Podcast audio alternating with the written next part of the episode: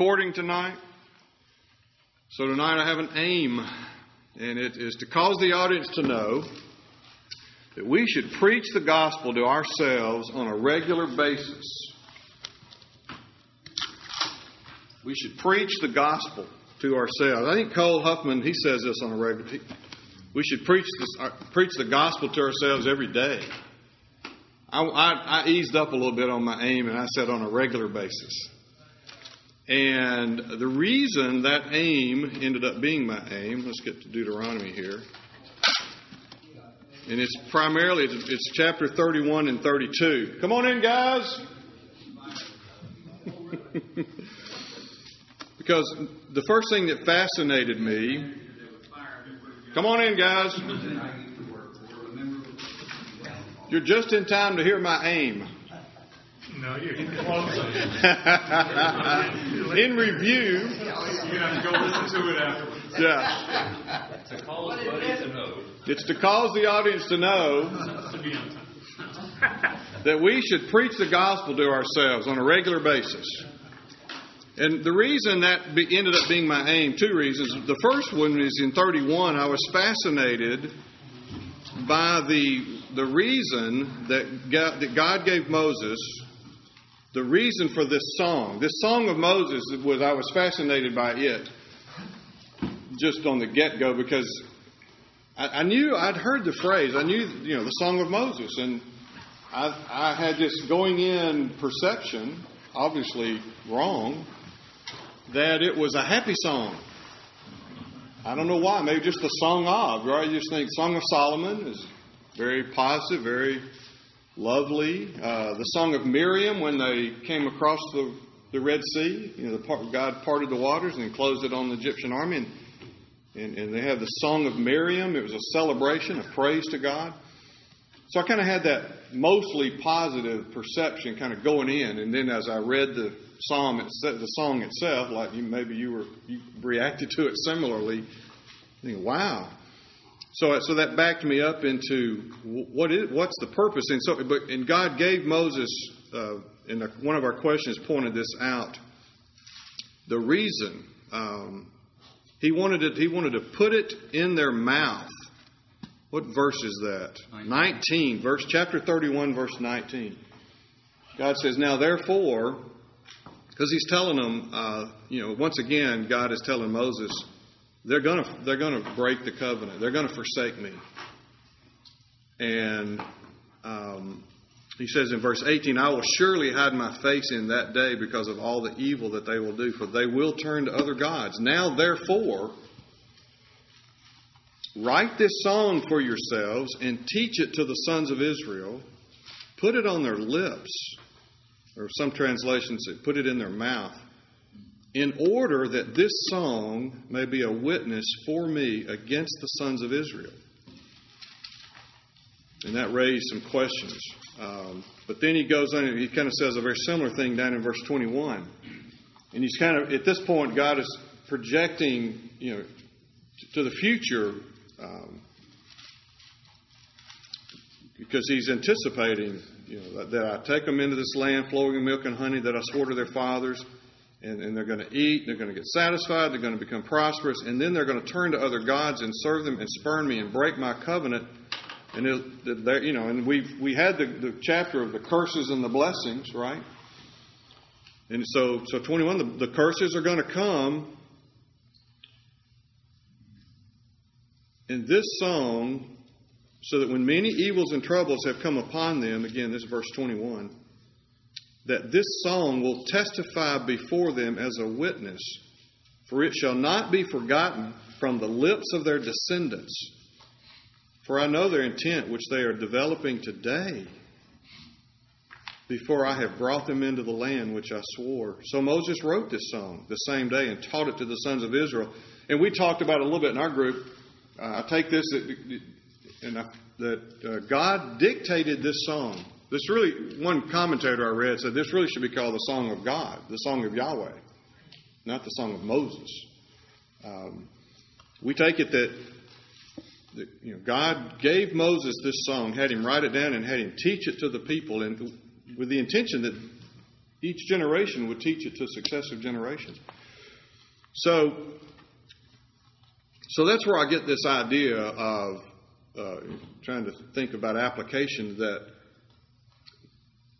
and I'll finish this, I'll develop this thought here in a minute, but just that there's the idea of I need to preach the gospel to myself. I think that, you know, God wanted them to have this song where they could, they could remember in short, you know, kind of the whole story of why I am here, why, why I am where I am, and who I am in relation to God, and how has God dealt with me.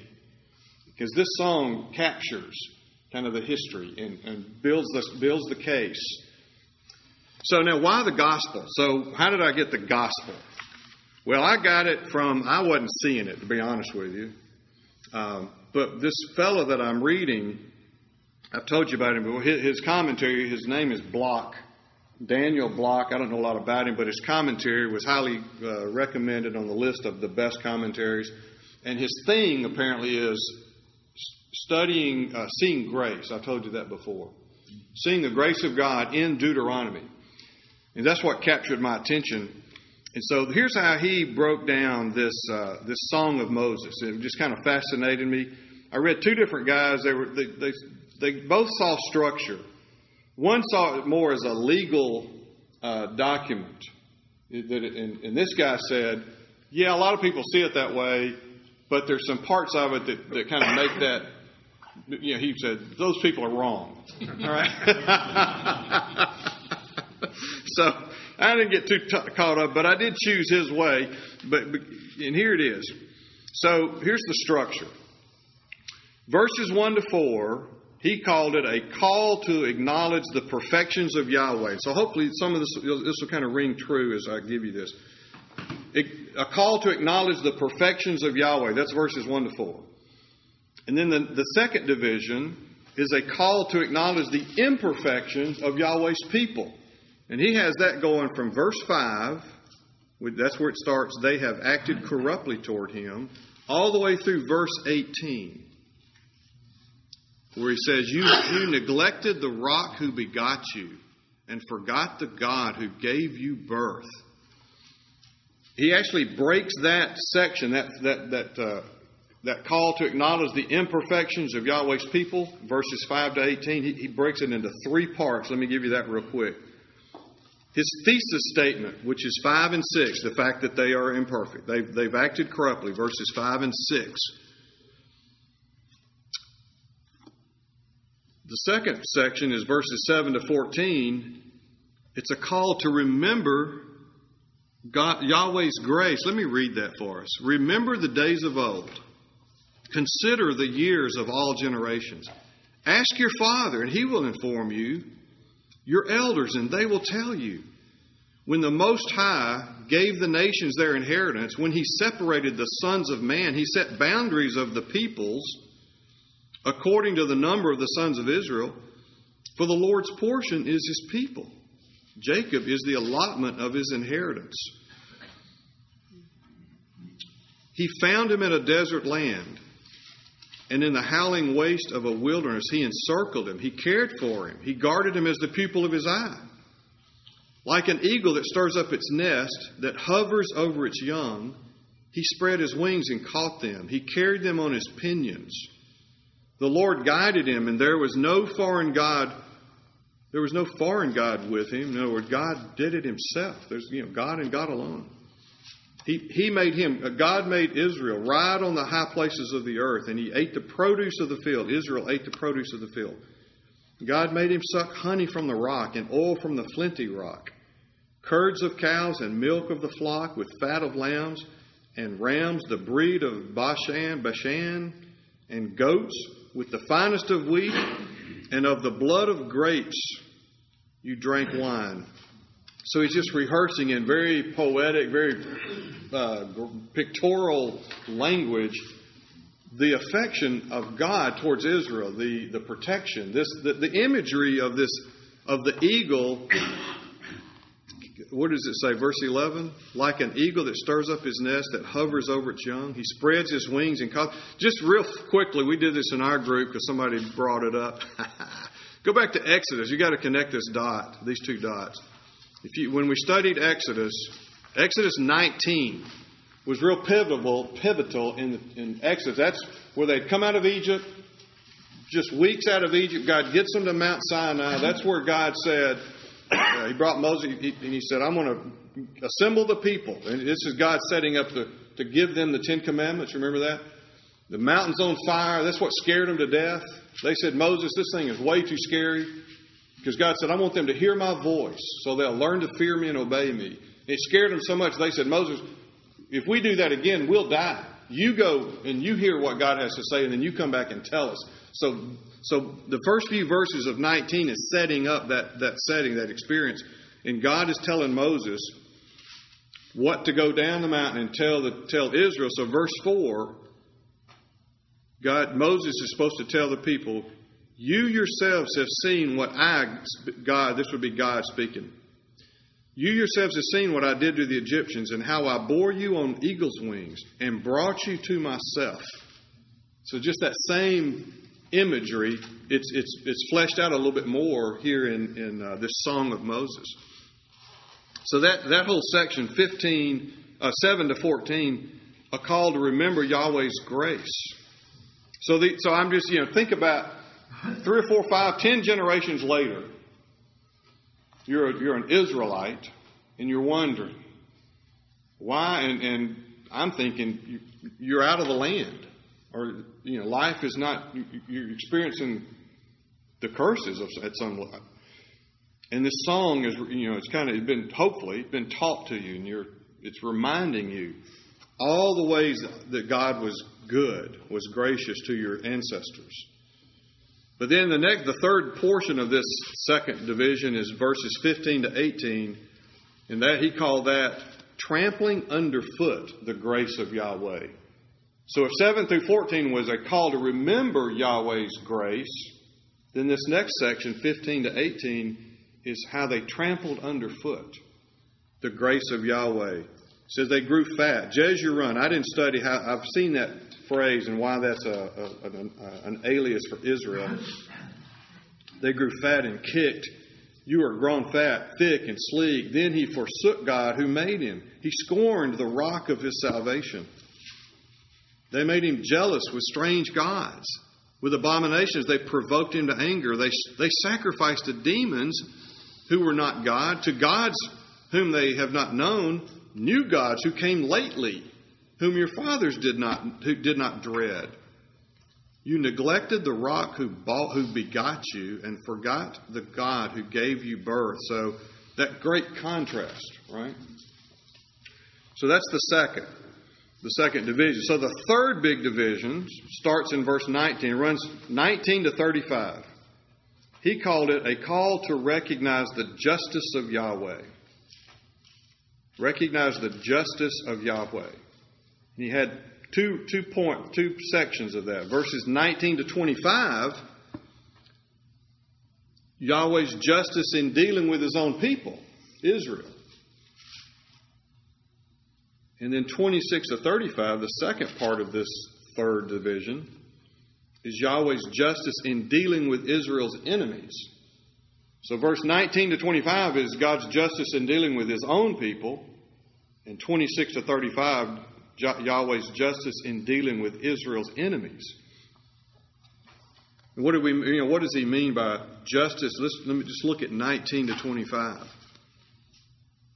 So the Lord saw this, verse 19, and spurned them because, because of the provocation of his sons and daughters. I mean, it's interesting, even, even in that verse, his sons and daughters, not just those people, right? In, in verse 17, he, part of the charge against them is that they neglected the rock who begot you.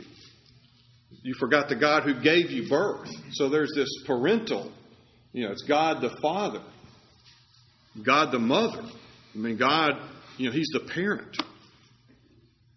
But they spurned Him, and so He says, He saw this and, and spurned them because of the provocation of His sons and daughters. He said, I will hide my face from them and I will see what their end shall be, for they are a perverse generation, sons in whom is no faithfulness. Now get this. Did y'all see this? Look, verse 21. They have made me jealous with what is not God. And he'd already He'd already said that in verse 16. Made him jealous. They have provoked me to anger with their idols. The part the second part of verse 16. So what God said, what God, what does He say He will do? So I will make them jealous with those who are not a people. I will provoke them to anger with a foolish nation. I think about uh, where is it? Is Habakkuk that's talking about that's prior to the Babylonian captivity, the Babylonian assault uh, of, of, Jerusalem, of Judah, the southern kingdom. I think it's very similar language. Habakkuk is raising the question: How can you? How can a pagan nation be your instrument to, to take, you know, to overrun your people, your chosen people? And God says, That's what I'm going to do. I'll make them jealous because they made me jealous. They provoked me to anger. I'm going to provoke them to anger. And then we get this imagery of fire again in verse 22. And then, but then starting in verse 26, the song changes to not to Israel, but to Israel's enemies. And this is fascinating. This is theologically challenging to me, or theologically rich. So, because God's going to say, I'm going to have uh, compassion. There's going, there'll come a time when I'll, you know, I'm not going to be unfaithful ultimately to my promise to Abraham. I'm going to have compassion in, in, on Israel. But, the, but why? This is, he said, because God said, verse 26, I would have said, I will cut them to pieces. I will remove the memory of them from men. Had I, had I not, here's why he won't do that. Here's why God's saying, but I won't do it that way. Because had I not feared the provocation by the enemy, lest their adversaries should misjudge, lest they should say, Our hand is triumphant. In other words, God, He, he knows you're going to be, I'm going to allow a foreign nation like the Babylonians to conquer you. But I don't want the Babylonians to think that they did it by their power. I don't want them to get the credit. I don't want them to think they get credit for that. He says they're a nation lacking in counsel. And the Assyrians, I mean, I'm using the Babylonians as an example of this. The Assyrians came in and took the northern kingdom. There's no understanding in them. Would that they were wise, that they understood this, that they would that they would discern their future. And it's kind of this logical. Verse 30. How could he's it's like God is asking these pagan nations, look, you think you were responsible for taking over you know, for overrunning and conquering Israel? Let's think that through a little bit. How could you, how could one, one of you, chase a thousand of the Israelites? How could two of you put ten thousand of the Israelites to flight unless their rock, which is me, God, unless me, their rock, had sold them and the Lord had given them up? I mean, the only reason that you had victory over them is because I gave them over to you. That's what he's saying here. Indeed, their rock is not like our rock. Even our enemies themselves judge this. Anyway, so it's just fascinating for God to be giving us, giving them the reason why He's going to ultimately save. And you remember uh, a few chapters back, Moses was recounting to this generation when he laid before the Lord 40 days and 40 nights. And remember, you know, it was at the, the event of the uh, golden calf, and God said, Moses, step aside. I'm going to wipe them all out, and I'm going to start, I'm going to make you, I'm done with this group, right? And, and Moses laid 40 nights and 40 days and, and pleaded with the Lord and said, Lord, don't do that. And he appealed to God basically from the same logic. He didn't appeal. He said, Yeah, they are perverse. They are rebellious. They are stiff necked. But don't let the enemies conclude that you weren't able to get your people out of Egypt and, and get them into the promised land like you promised.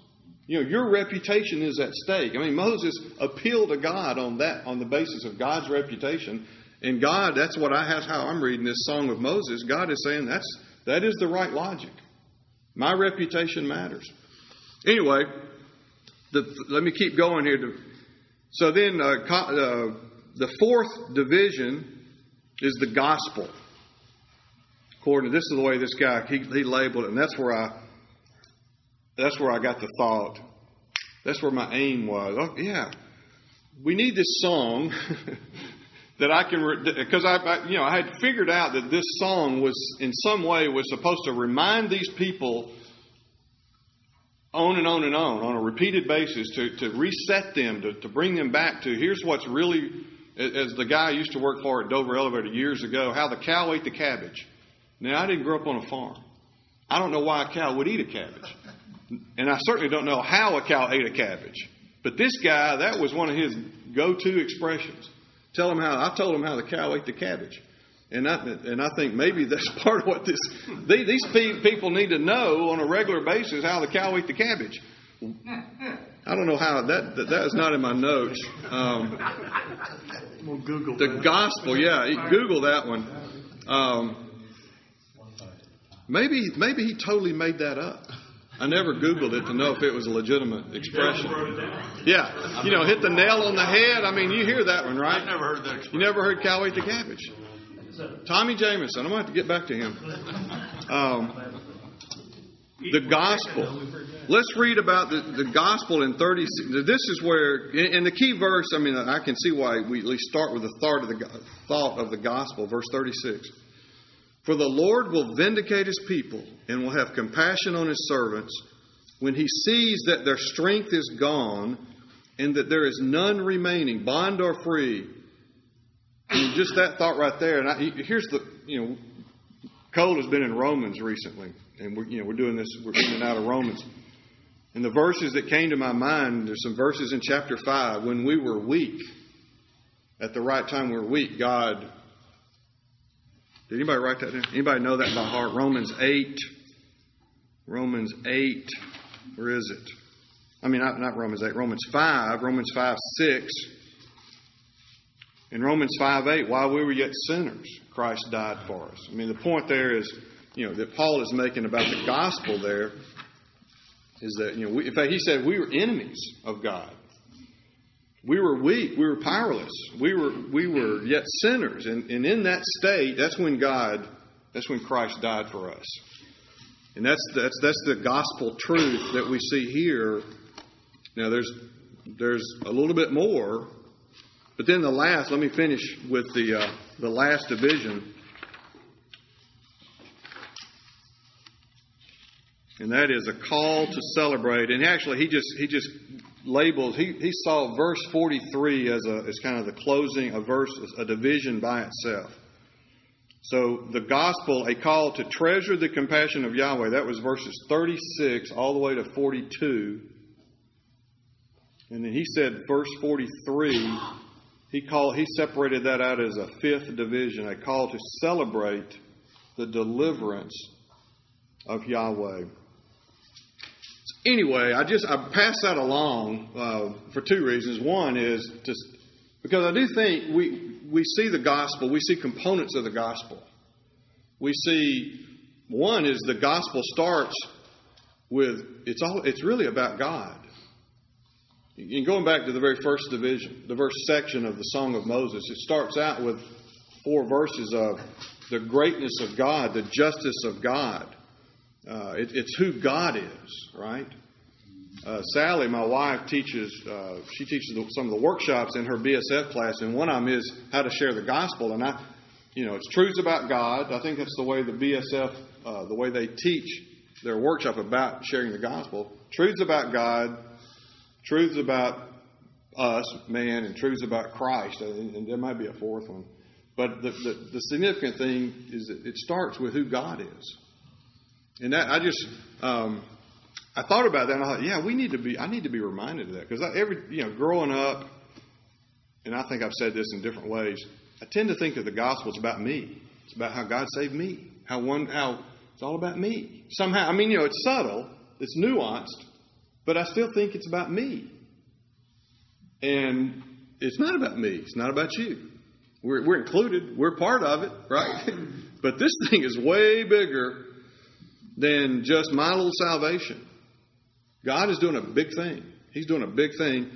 Um, I'm not going to read it, but write down Ephesians chapter 3, verse 10, I think it is. I give you that verse every year.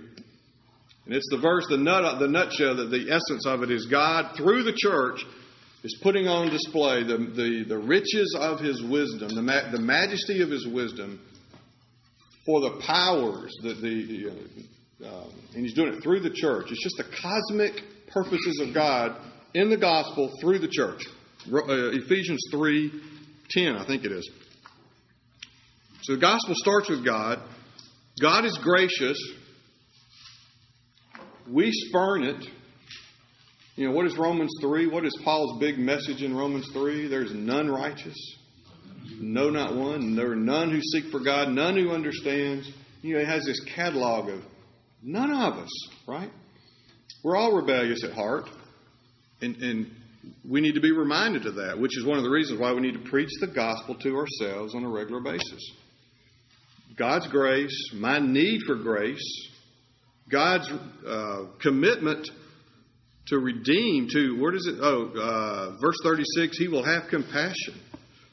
He will vindicate His people. I mean, and I, that's part of the gospel that Deuteronomy is kind of bringing into, back into focus for me is that part of the gospel is God's commitment that He started with Abraham. And it actually started before that, right? he, he told the serpent in Genesis 3. But he, he finally he, he chose that one guy, Abraham, and said, Abraham, you're the man. I'm going to bless the nations, all the families of the earth with you. And started this whole thing. And, and the theme of Abraham and, and you know the true Israel, those who have the faith of Abraham, and it goes all the way through, all the way through the Old Testament, New Testament. So God is being faithful to to, for, to that uh, Abrahamic covenant. That's that why we're here is because of God's faithfulness to that covenant. Um, and, and, then in that, God is going to judge. He's sin, sin and you know in, in um, just look at verse 43, which is a summarization that God is going to avenge the blood of his servants and render vengeance on his adversaries. And I think about what we studied in Revelation. Was that two years ago? That um, God will get the final word. And remember, um, what chapter is it? Chapter is it Revelation 20, where Who's thrown into the lake of fire? Is the beast already there? You with me here? I didn't look this up. false prophet. Satan. Oh, it's Satan because he's unbound. False prophet there. You know, Satan's unbound, and then he's. And I, I, we don't understand. I don't, but exactly. But the point is, Satan is going to be cast into the lake of fire and then it says the final enemy.